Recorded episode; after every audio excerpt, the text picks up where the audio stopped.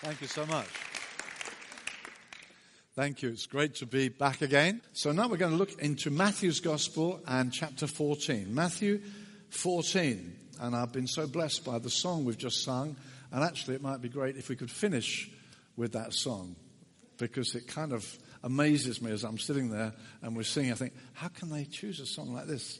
It's amazing. Anyway, we'll, we'll, you'll see why in a moment. Okay, Matthew 14. I'm going to read from verse 14.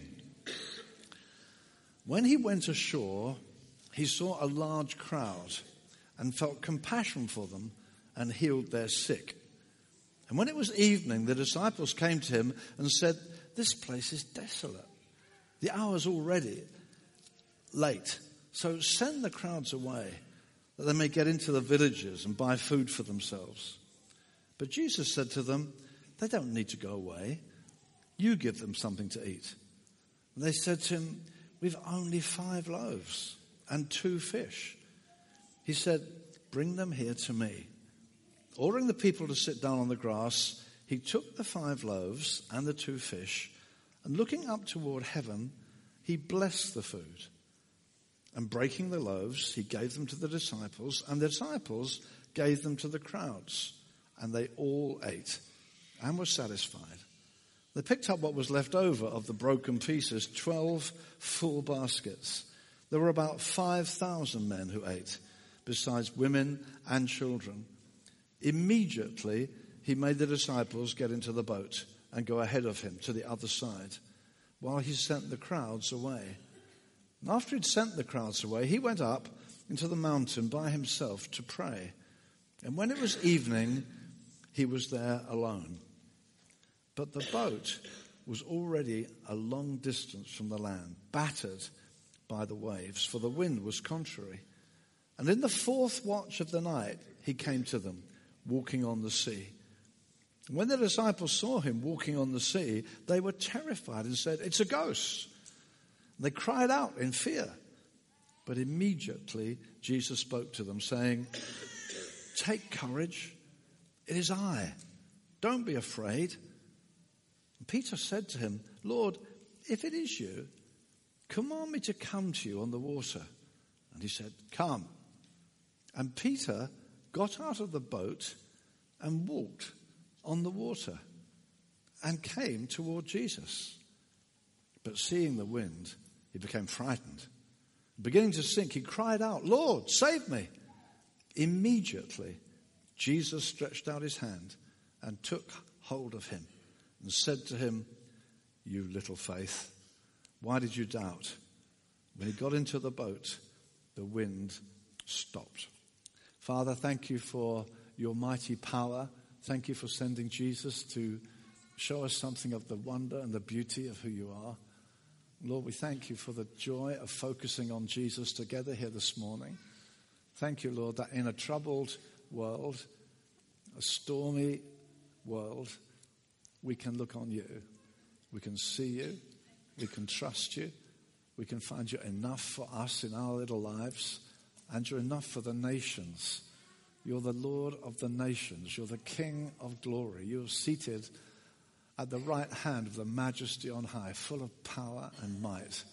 And Father, thank you so much that that power invades our little world, comes into my family, comes into our homes, comes, Lord, to our workplace. Lord, we thank you. We are in vital fellowship with you. And Father, we ask you right now for the help of the Holy Spirit. Holy Spirit, come, we pray. Be our teacher. Rest upon us now. We depend on the reality of your being here, Lord, so that we don't hear just the preacher, but we really hear you speaking to us, Father. So help us in this, we do ask, Lord, in the name of Jesus. Amen. Amen. I was asked before I start, do I mind how this is? And I didn't realize I did, but I prefer it like that. Jesus is growingly popular. He's beginning to gather huge crowds. Jesus is he's emerging as a figure that's raising a lot of questions. People are beginning to wonder could he be the promised Messiah? Their, their prophets of centuries have been telling them a great king is coming, someone full of power and might He's going to come. There's, this is a nation waiting for someone to come, waiting for him. And Jesus has grown gradually in popularity and numbers of people listening to him. Even the Pharisees sent soldiers to get him at one time. They came, he's preaching, and they listened and listened. They came back empty handed, and they said, Well, well, they said, No man ever spoke like this man. He speaks with authority, not like the scribes. He speaks with kind of a, a, voice that's, that's bigger than anything we've heard before. Not only that, people are being healed, signs and wonders are happening, extraordinary things are taking place. They're beginning to wonder could he be the one? Is he the one? Is he the one we've all been waiting for? This great son of David. You may remember that blind Bartimaeus on the roadside, as Jesus goes by and the crowd are going by, he cries out, Jesus, son of David. Have mercy on me, son of David. What's he saying? He's saying this one is going to be like David. That was his name. One who will come in David's line. He's going to be another great king. And David, you may remember, came on the scene when he was just young.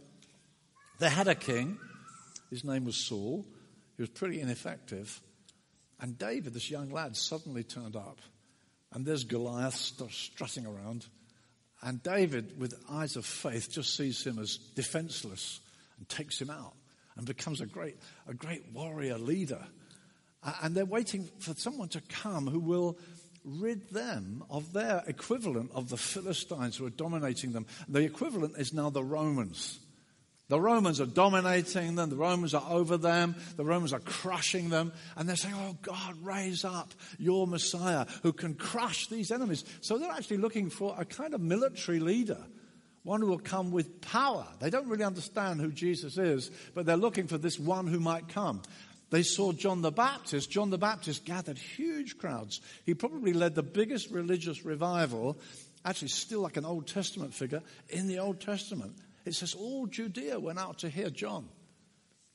They wondered, Are you the one? They said to him, Are you the promised one? He said, No, no, no. There's one coming after me.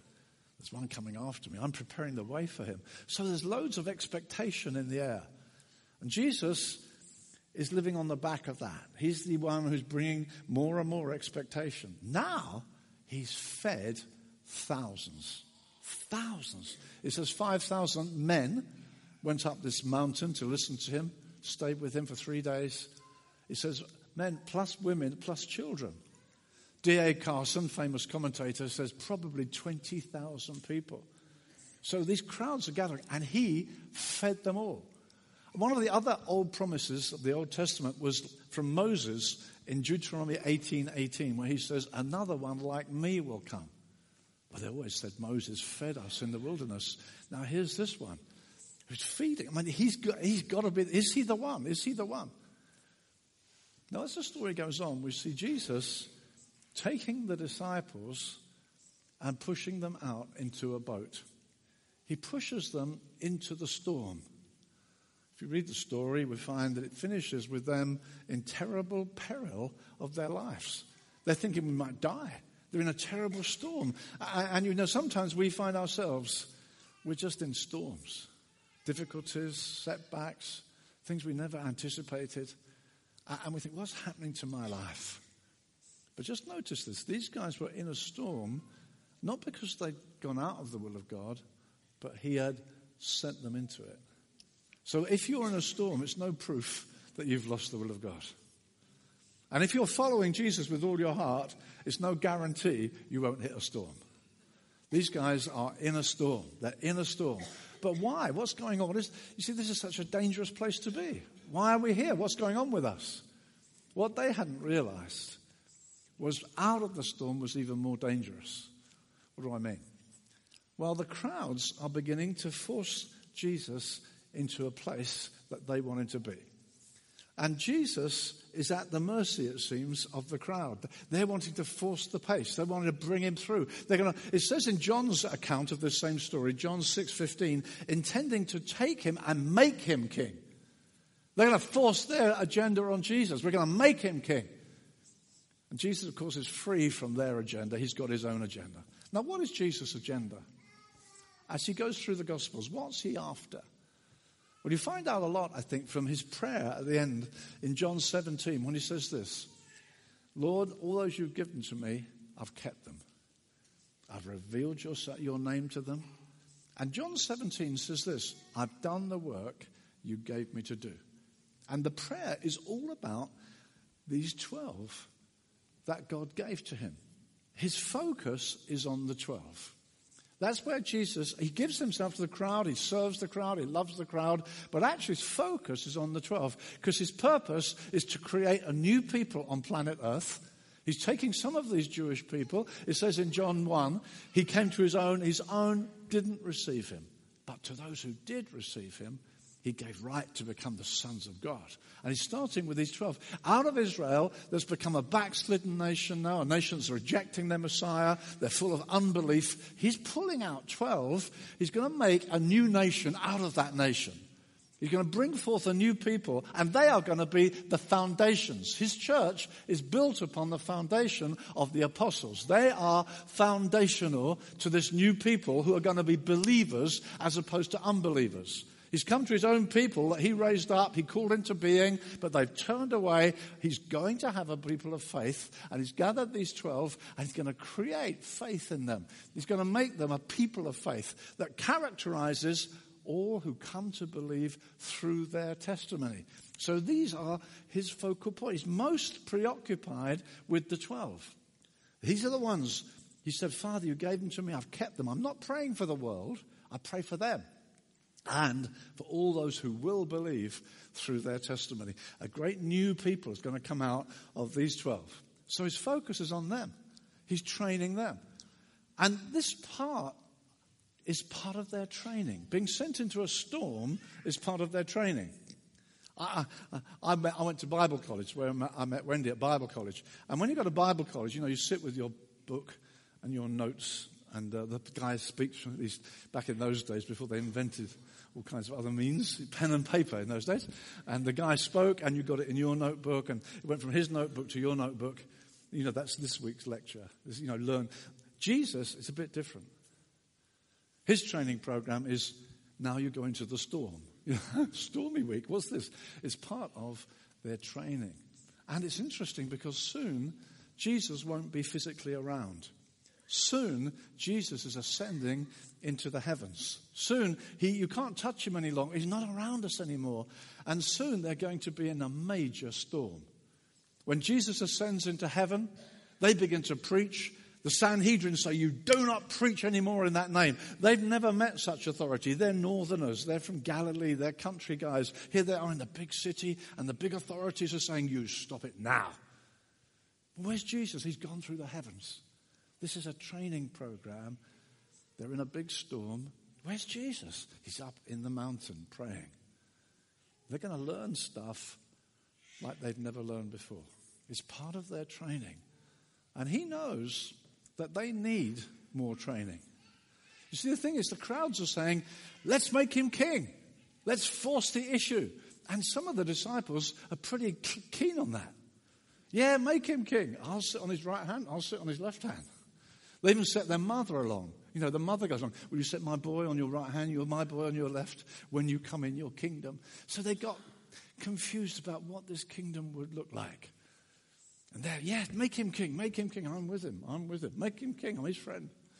Jesus says that he, he knows they can't take this wave of popularity. So he says, You better go. And he compels them, it says in the text. He compelled them into the boat. He got them out of there. He was still training them. You know, you can become a Christian kind of almost in a moment. I know the evening I first heard the gospel, I'd never heard it at all before. My parents were not believers. I'd never heard there was a gospel. My sister went to London. Billy Graham came to London. She came home and she said, I've become a Christian. I said, How do you become a Christian? I've been born again. What on earth were you talking about? But by the end of the evening, I was kneeling and asking Jesus into my life. And I said, Why hasn't anybody ever told me this before? You can become a Christian in a moment, but it takes a bit longer to become what God wants us to be. And it means going through all sorts of experiences. So you find, for instance, with David, the Spirit comes upon David as a, a, young lad. Samuel anointed him with oil. The Spirit came upon David from that time on. He took Goliath out. He's powerful. He's powerful. But I, I read a book by a man called Alan Redpath, and it was called about David, the making of a man of God. So David, yeah, he takes out Goliath. Saul says, Come and join my army. Come and be a captain. And he becomes a warrior, powerful captain in Saul's army. And it says the girls start singing, Saul has slain his thousands, David has slain his ten thousands. And David's kind of swishing through the palace, and the girls are singing, and David's saying, Yes, that's me, I like you too. And, uh, you know, he's enjoying all this. I'm, I've come to fame, I've come to success, and the girls are singing, this is fun. And the next thing that happens is spears are being thrown at him. What's going on? I didn't anticipate this. I didn't think suddenly he's ducking spears and Saul's going to kill him. And David, in the end, has to flee. And he's in a cave with 300 guys who've got nowhere else to go. I was swishing through the palace. Now I'm here. What's going on? It's the making of a man of God. You find similar with Joseph. God gives Joseph an amazing vision as a young lad. As a young man, he sees a vision. All his brothers will bow down to him. But he's really quite an obnoxious young man. He says to his brothers, You're going to bow down to me. God's told me. This is great, eh? And what happens to Joseph? Well, he's thrown out. He's thrown a hole in the ground. He's sold down to Egypt. He's a slave. He's lied against. His, his, his master's wife said he tried to abuse me. He's put in prison. You think, wow, what about these promises? What about this promise? I've got significance. I've got a reign. Somehow people will bow to me. What's going on? And it's like everything that happens takes him further away from the promise. Your brothers will bow down. I don't know if they're still alive. I'm in another country. They speak another language. What's going on? I'm in prison. I'm in prison. But the reality is this every step is taking him one step closer to God's ultimate purpose. It's only going to take one more dream, and he's there. But before that, it looks so terrible. Actually, while he's in prison, you may remember two guys come in and they said, We've had dreams. And I love, I love, I love Joseph in that. Joseph says, Tell me your dream. I think if I'd been Joseph, I would have said, Yeah, I used to have dreams. Forget dreams, man. dreams will get you into big trouble. No, he hasn't given up on his dream. You still got your dream? But it's not happening, yeah? Tell me your dream. I still believe. Tell me your dream. He hasn't given up on God having spoken to him. And, and he gives the man the interpretation of his dream, and that actually is the key to him coming through. He's not forsaking God having spoken to him, is the key to him coming into the future. It's important, beloved. When God whispers into your heart something of his purpose for your life, don't throw it away because, wow, what's happening? Nothing seems to happen. It was his holding on to that. Tell me your dream. Interpret it. Wow, that opens the door. It was his, if you like, his charismatic commitment that brought him into all that God had for him. He didn't say, oh, I used to get into that stuff. It just gets, doesn't really work. I'll go and no, no, no. It was his commitment, his wholehearted faith that brought him through. So these men in the Bible, you'll find it's not uncommon for them to get a promise, to get a sense of, I'm being called, like Simon Peter, leave your nets, come and follow me. Matthew, leave your collection, come and follow me. Wow, I'm on an adventure. This looks exciting. What am I doing in the storm? I didn't anticipate that. I never thought this would happen. I thought I'm following Jesus. But following Jesus is no guarantee you won't hit storms. And if you're in a storm, it's no proof you've lost the will of God. It's no proof at all. Let's see what happens. Let's see this story. Let's look at it. What's it teaching us? First of all, let's see it was planned by Jesus. It's going to end with a phenomenal revelation of Christ. It really is a training. It's really something that God wants to do in their lives. Now, it was painful. This says they were in the, in the middle of the lake. Well, the lake is 13 miles long, seven and a half miles wide, and therefore there's no easy way out. They're in the middle. It's not like just beginning to get into the boat. Watch, hey, the weather. Hey, forget it. Let's not go. No, no, no. They're in the middle before the weather changes. It's like we're in a situation we can't get out of. See, our modern world is all for, well, just change things. Let's get out. Let's just change it. You know, from the trivial, like you're watching television, you've got your remote, and along comes the adverts. Ah, oh, it's changed. What's the other channel? What's on the other side? You know, your wife says, I thought we were watching, yeah, let's watch this. Let's change. Let's, I'm bored of this. Sometimes people get bored of seeing, they don't follow things through like they used to. Oh, I'm changing. I'm changing church. I'm changing job. I'm changing wife, husband. Let's get out. Let's get out. There's no way out here. They're, they're locked in. There's no way out. God wants to put us in situations that you can't easily walk out of. Walking out doesn't solve things because God's doing something in us. And walking out doesn't get it done. So they can't get out. They are in the midst of it. Then it says this the wind was against them. It's the outward circumstances suddenly become hostile. Things that were all falling into place nicely have suddenly, it seems like you've suddenly hit enemy territory. And, uh, and it says it's against them. They can't relax. They can't relax. They've got to keep rowing because this is a dangerous place to be.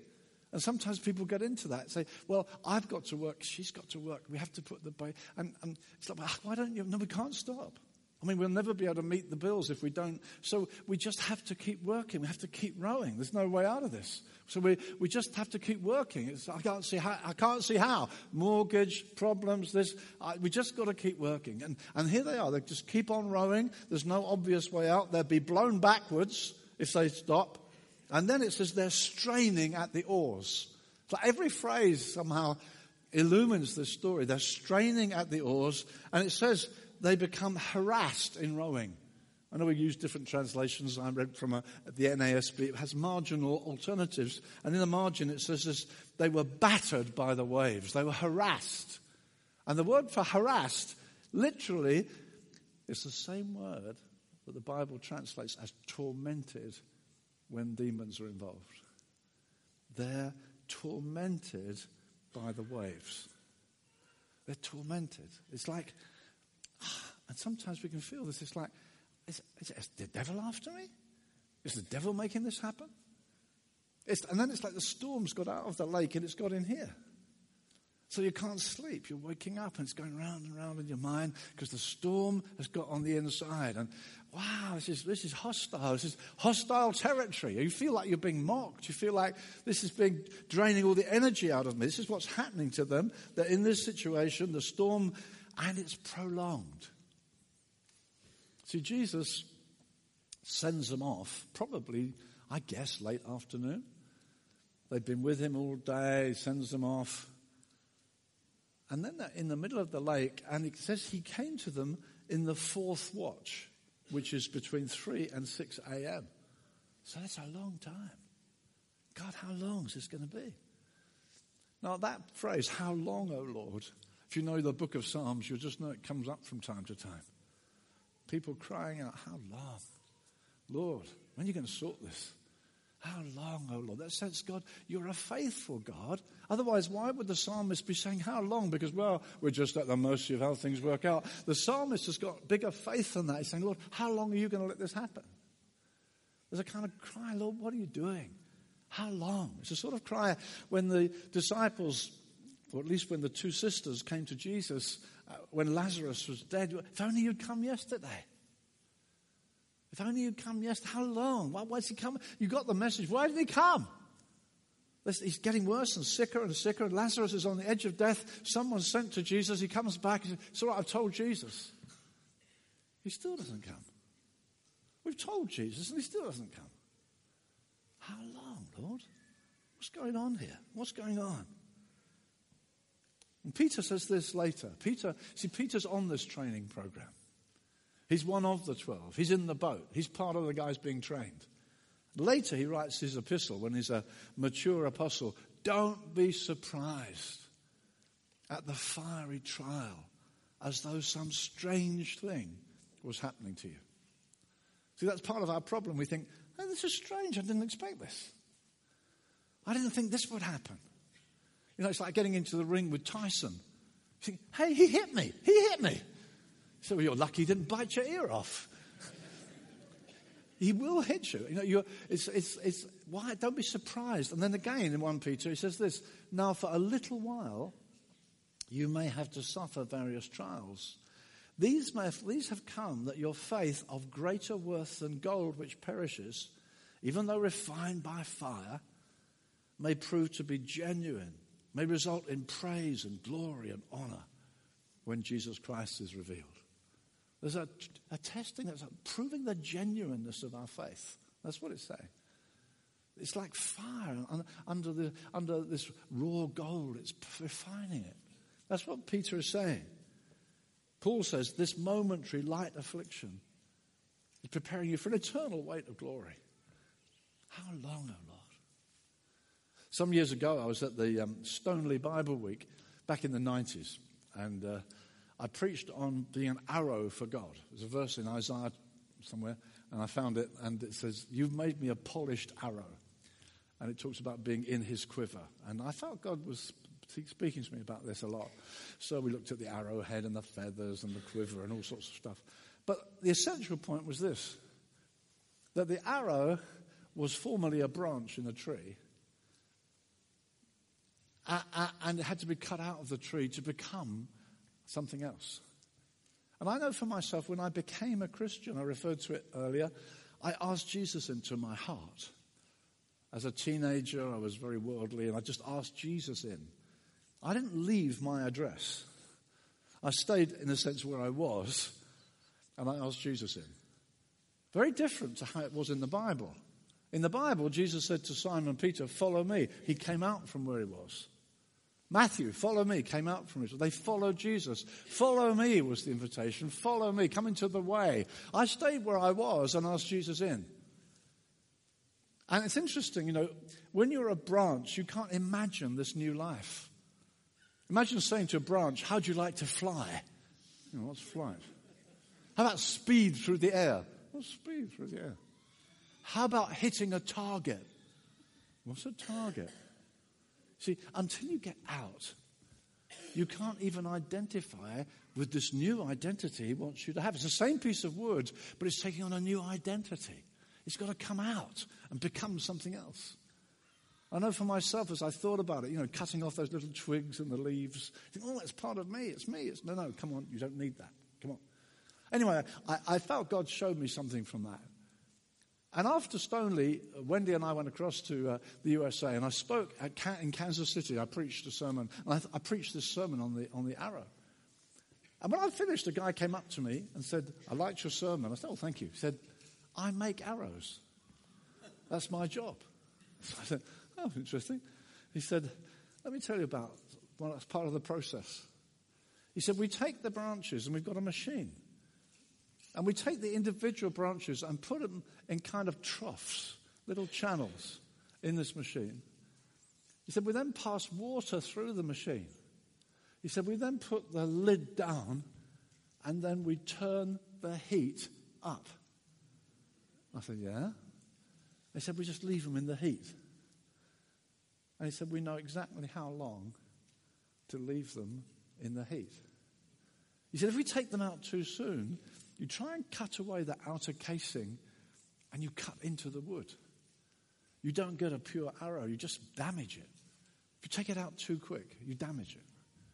He said, if you leave it in too long, the inner wood begins to mush up. It just loses its intensity, it just you've lost it. So he said, we know exactly how long to leave it in the heat. So I thought you might be interested. I said, I'm interested. Beloved, if these guys know how long, exactly how long, do you not think maybe God knows exactly how long? Do you not believe that He's exact? He keeps the universe in place, every star, every planet. You think of the wonders of the universe, everything. He calls them by name. Not one of them is missing, is this? He knows what He's doing. He knows how long. But when we're going through it, you think, God, how long? How long? It's purposeful. He knows what he's doing. Will you believe that this morning? Beloved, that's what that song was all about. I was amazed as we sang it. We'll sing it again before we finish. But I want us to really enter it and say, Lord, I believe you. I trust you. I trust you. But let's move on in the story. You see, there in the storm, the greatest fear is this Jesus doesn't know about it. Where's Jesus? Well, he's not here. He didn't even get in the boat, he sent us into it. He's not in it. Now, where is Jesus? We're told he went up the mountain to pray. He went up the mountain to pray. Now, that's ever so instructive when you think of this as a training program and you think what it says in Hebrews. And in chapter 4 of Hebrews, it's fascinating. It says this We have a great high priest who's passed through the heavens. He's not just up a mountain, he's passed through the heavens, Jesus. Let's hold fast to our confession. There's no creature hidden from his sight. All things are open and laid bare to the eyes of him with whom we have to do. He can judge the thoughts and intentions of the heart. His knowledge is total. He's gone through the heavens, and yet everything's open to him. And so Jesus is on the mountain. There in the storm is pitch black because there's no floodlights at Galilee. And yet he sees. Now, this is supernatural, eh? He sees them. And notice this, dear friends, he starts coming to them before they pray. It's not they say, oh, come down now. No, he's, he's coming. Because why? Because, beloved, they're his responsibility. He sent them there. Jesus does not send you into something and then walk away and forget, oh, did I? No, no, his, his eye is on them. And it's supernatural vision. It's knowing in the darkness you can see.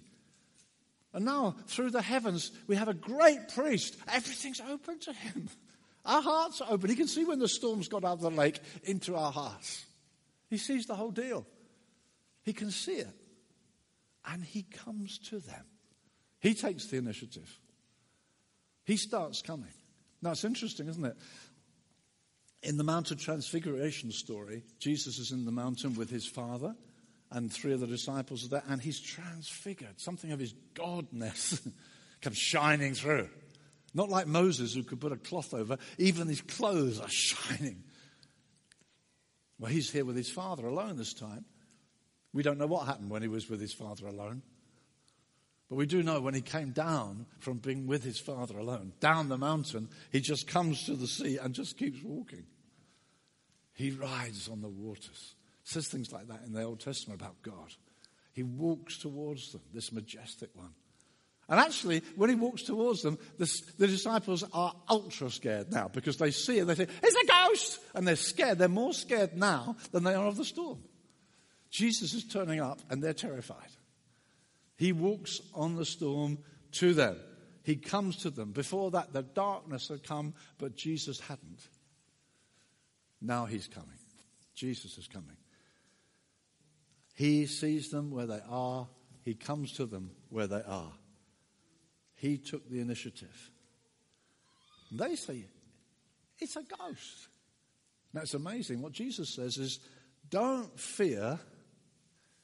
Then most of our Bibles will say these words It is I. Now, if you had a Greek text in front of you, you would find it says this Don't fear, I am. That's literally what it says. There's two Greek words, ego, I, and eimi. And the verb eimi doesn't need you to say ego, because the verb makes it clear that is I. So when you say ego eimi, it's emphatic. You're, you're saying something emphatically. I am. Now that rings a bell to any of us who know our Bibles. When Moses is encountering God and he says to God, Who shall I say is sending me? He says, I am that I am. This amazing name. And this Jesus has come down from the Father. He says, Don't be scared. And what he literally says is, I am. Now, that happens several times in the ministry of Jesus, particularly brought out in John's Gospel, where whenever he, these I am things, like I am the true vine, ego eimi. I am the resurrection and the life, Ego, eimi. I am the good shepherd. I am the bread of life. I am all, I the way, that, ego, eimi. I, this is God coming to us where we are. The living God coming down amongst us. I am. And some places he said this, he said, before Abraham was, doesn't say I was. He says, before Abraham was, I am. He says in another place, unless you believe I am, he said, you will die in your sin. Unless you believe I am. Often our Bibles will add the word him or he or something like that. Now, one of the reasons I like this translation is wherever the translators add a word that isn't in the text, it puts it in italics so you can see it. He says, uh, even in Gethsemane, remember this story? They're in Gethsemane. Jesus says, Who are you looking for? And they say, Jesus of Nazareth. He says, Jesus steps forward and says, Ego eimi. And they all fall back. I am. Sometimes his glory just shines through. This majestic God who came down to be amongst us. Sometimes you get glimpses. This is going to be one of the biggest glimpses the apostles ever see. See, when they follow Jesus, he's a preacher, he's a healer. We mustn't, we mustn't think they immediately understood everything straight away. They're just following this preacher, healer, strange, strange guy, amazing man. He's called me. And as they go on, they're beginning to understand who he is. Jesus, who do you think I am? And this is one of these big occasions. At the end, they say, even the wind and waves obey him. Who is he? Who is he? The extraordinary thing is, we don't often say, It is I, do we? We tend to say, It's me, which is grammatically wrong, but it's the way we speak. And the wonder of this story is like, don't be scared, I am. Or if you prefer it, Peter, don't be scared, it's me. It's me. It's like that's like that's the incarnation. That the majestic God is this guy we know. It's this person who's come into our lives, this person that we've loved and we've come to trust, and we know him. We know him. John writes later, we handled and touched him. The life was manifested. This life, we shared it with him. It's me. I'm coming. This God's come right into our world, right into our lives. He takes over. He takes over the boat. wonderful thing is later, Peter, again, Peter is in this lesson. He writes in his second epistle, chapter 1, he says, He's given us everything we need for life and godliness. What a phrase that is. This translation doesn't make it so clear. That's the NIV says that. Second Peter chapter 1. He has given us everything we need for life and for godliness. Imagine. And when I first saw that in the NIV, I was working at my desk in Hove and I saw it in this, what was then a new translation. Wow, everything I need. I was so excited. I, I started walking around the desk. In the end, I walked around the block. He's given me everything I need for life. Everything I need for life and for godliness. Everything. In the same passage, it says, By the very great and precious promises, we escape the corruption that's in the world we don't have to sink down. We escape the corruption by the promises. And we can become partakers of the divine nature. It's all in 2 Peter 1. It's like, hey, you don't have to sink. You can walk on water. You can live the divine life. Everything we need for life, even in the storms. He's given us everything we need for life and godliness. We can win the battle. But let's just, before we finish, let's focus in on Simon Peter himself. So often he's the kind of spokesman. You know, you see the 12, but often Simon Peter, sort of the focus comes on him. And it's interesting. He's in the boat. He's in the storm. He's heard this. Don't be scared. It's me. And Peter says, if it's you, tell me to come to you. Now that's interesting. He's learned a few things by now, Simon Peter. He's learned this. If he tells me can do it, I can do it. She's learned that. Even, even, even the feeding. He says, Jesus, they say, Lord, we've, there's got thousands of people, we've got no food. Jesus says, You feed them. Huh? No, you feed them. And he takes the loaves, blesses, breaks, gives some to Peter. You feed them. You can imagine Simon Peter and saying, mm, bit for you, bit for you. Hey, what's happening? What, what is happening? What is happening in my hands? Well, I'm, I'm being drawn into his world. I, I'm doing what he did. He did it, I'm doing it. I'm becoming a partaker of the divine life. I'm, I'm stepping into the kingdom of God. When he says it, I can do it. Peter's learned that. Beloved, that's, a, that's the nature of the kingdom of God. What he says, we can do. It's like water into wine. We're out of, we're out of wine. Fill the water pots. Oh, why would you do that? Pour it out. Why would we? Pour it out. And they do it. Wow. When you do what he says, beloved, when you do what he says, you can do it. You can do it.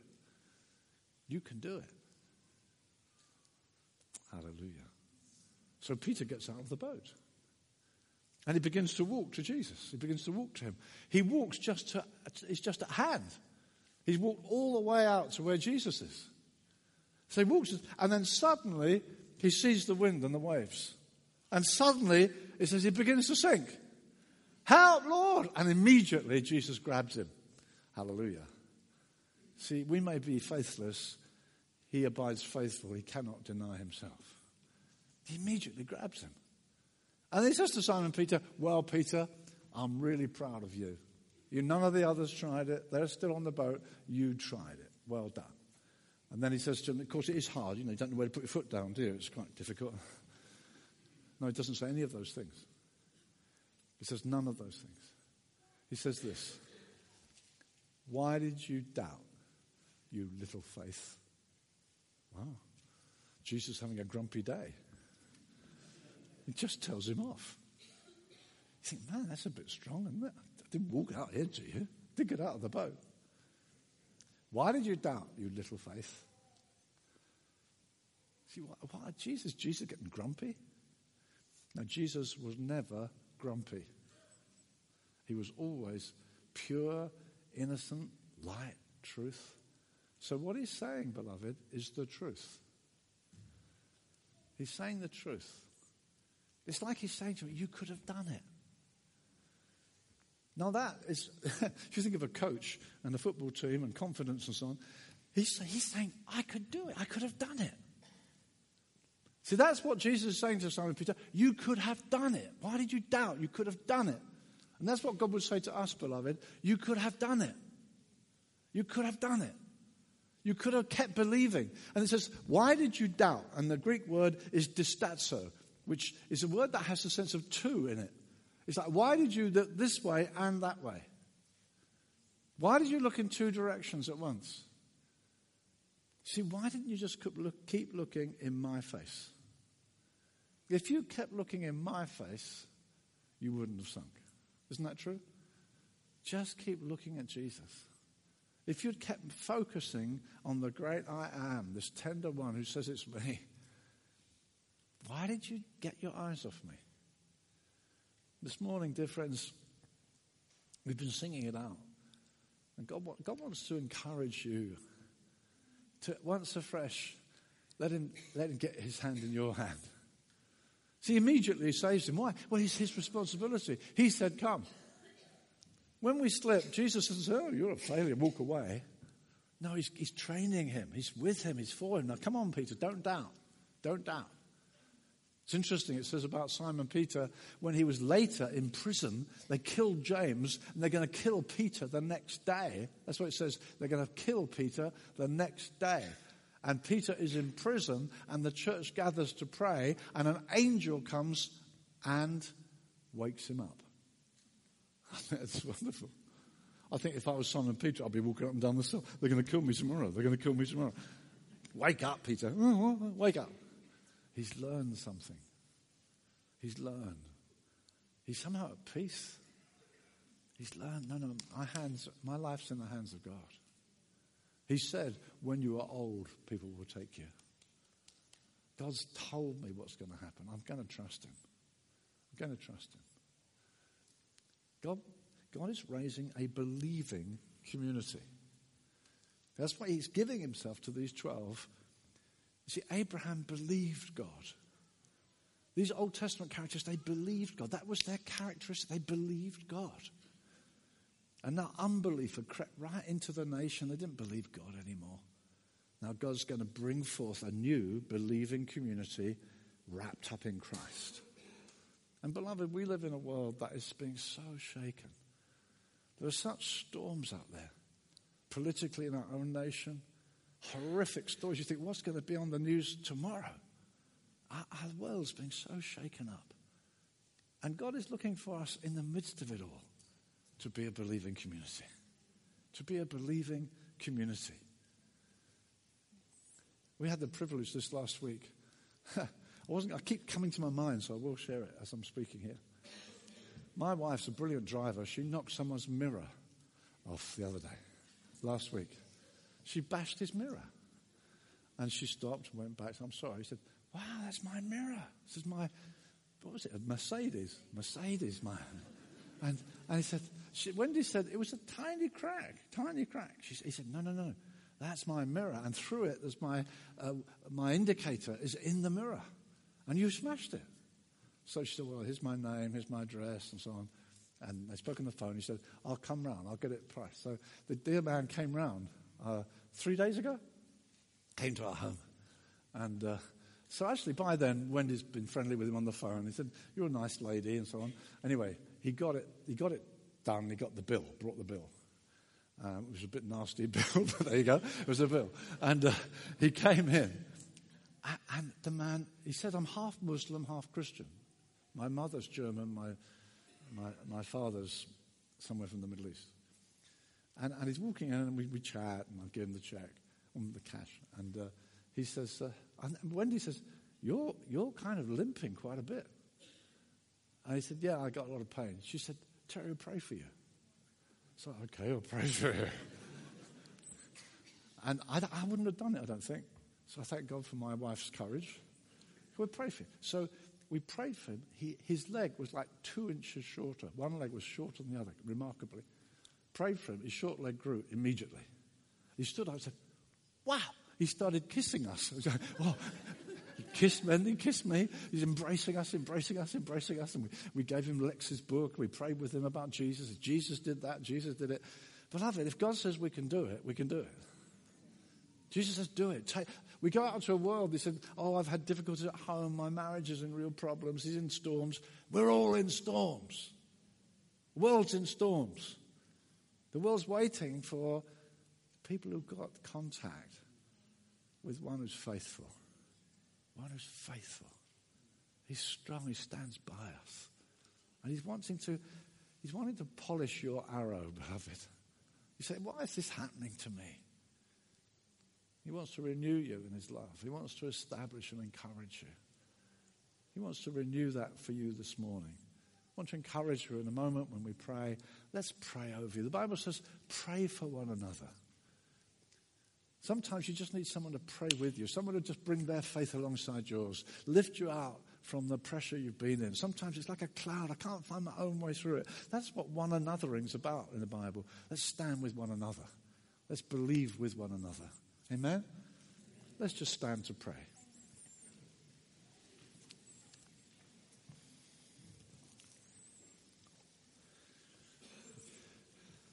As we're praying, maybe, maybe you've been in a storm. You haven't seen, you think, I can't, I can't see my way out of this. I don't know why it's happening to me. And I don't know if God even knows about it. Or if he's, I don't know if he's even interested. Well, this morning I'm just amazed that those who led us in worship chose a song. I, I could hardly believe the lines. I believe, I believe God is on your case. He's after you. He wants you. He wants to renew you in His love. In a moment, I just want to invite you to come and be prayed over. Let's be refreshed and renewed. Let's walk out from this place different to how we walked in. Father, we just come to you right now in the name of Jesus. We thank you. We don't just have to listen to a man's words, we can really meet with you. We thank you. Our religion isn't just listening to a speaker, but meeting with the true God. We thank you. Walk into our little boat. You change our life. You can make the storm finish in a moment. You want us to trust you. And Father, I just pray, come and meet with us. Come and meet with us. Come and restore our confidence in you. Thank you, Jesus. Thank you, Father. If you felt God spoken to you this morning, just felt in your heart, just feel, feel God was speaking to me. If you feel that, don't lose the moment. Why don't you just slip forward even now before we start singing? Just come out of your row. Excuse me, excuse me, excuse me. Let's just come and be prayed for. Be great if ministry team people could come as well. Let's just come and meet with Jesus. Let's come all around the room. Let's come and meet with Jesus, be renewed in his love. Don't hold back. Please come. If your ministry team or small group leaders or however the ministry team's uh, called here, let's come and pray together. Thank you.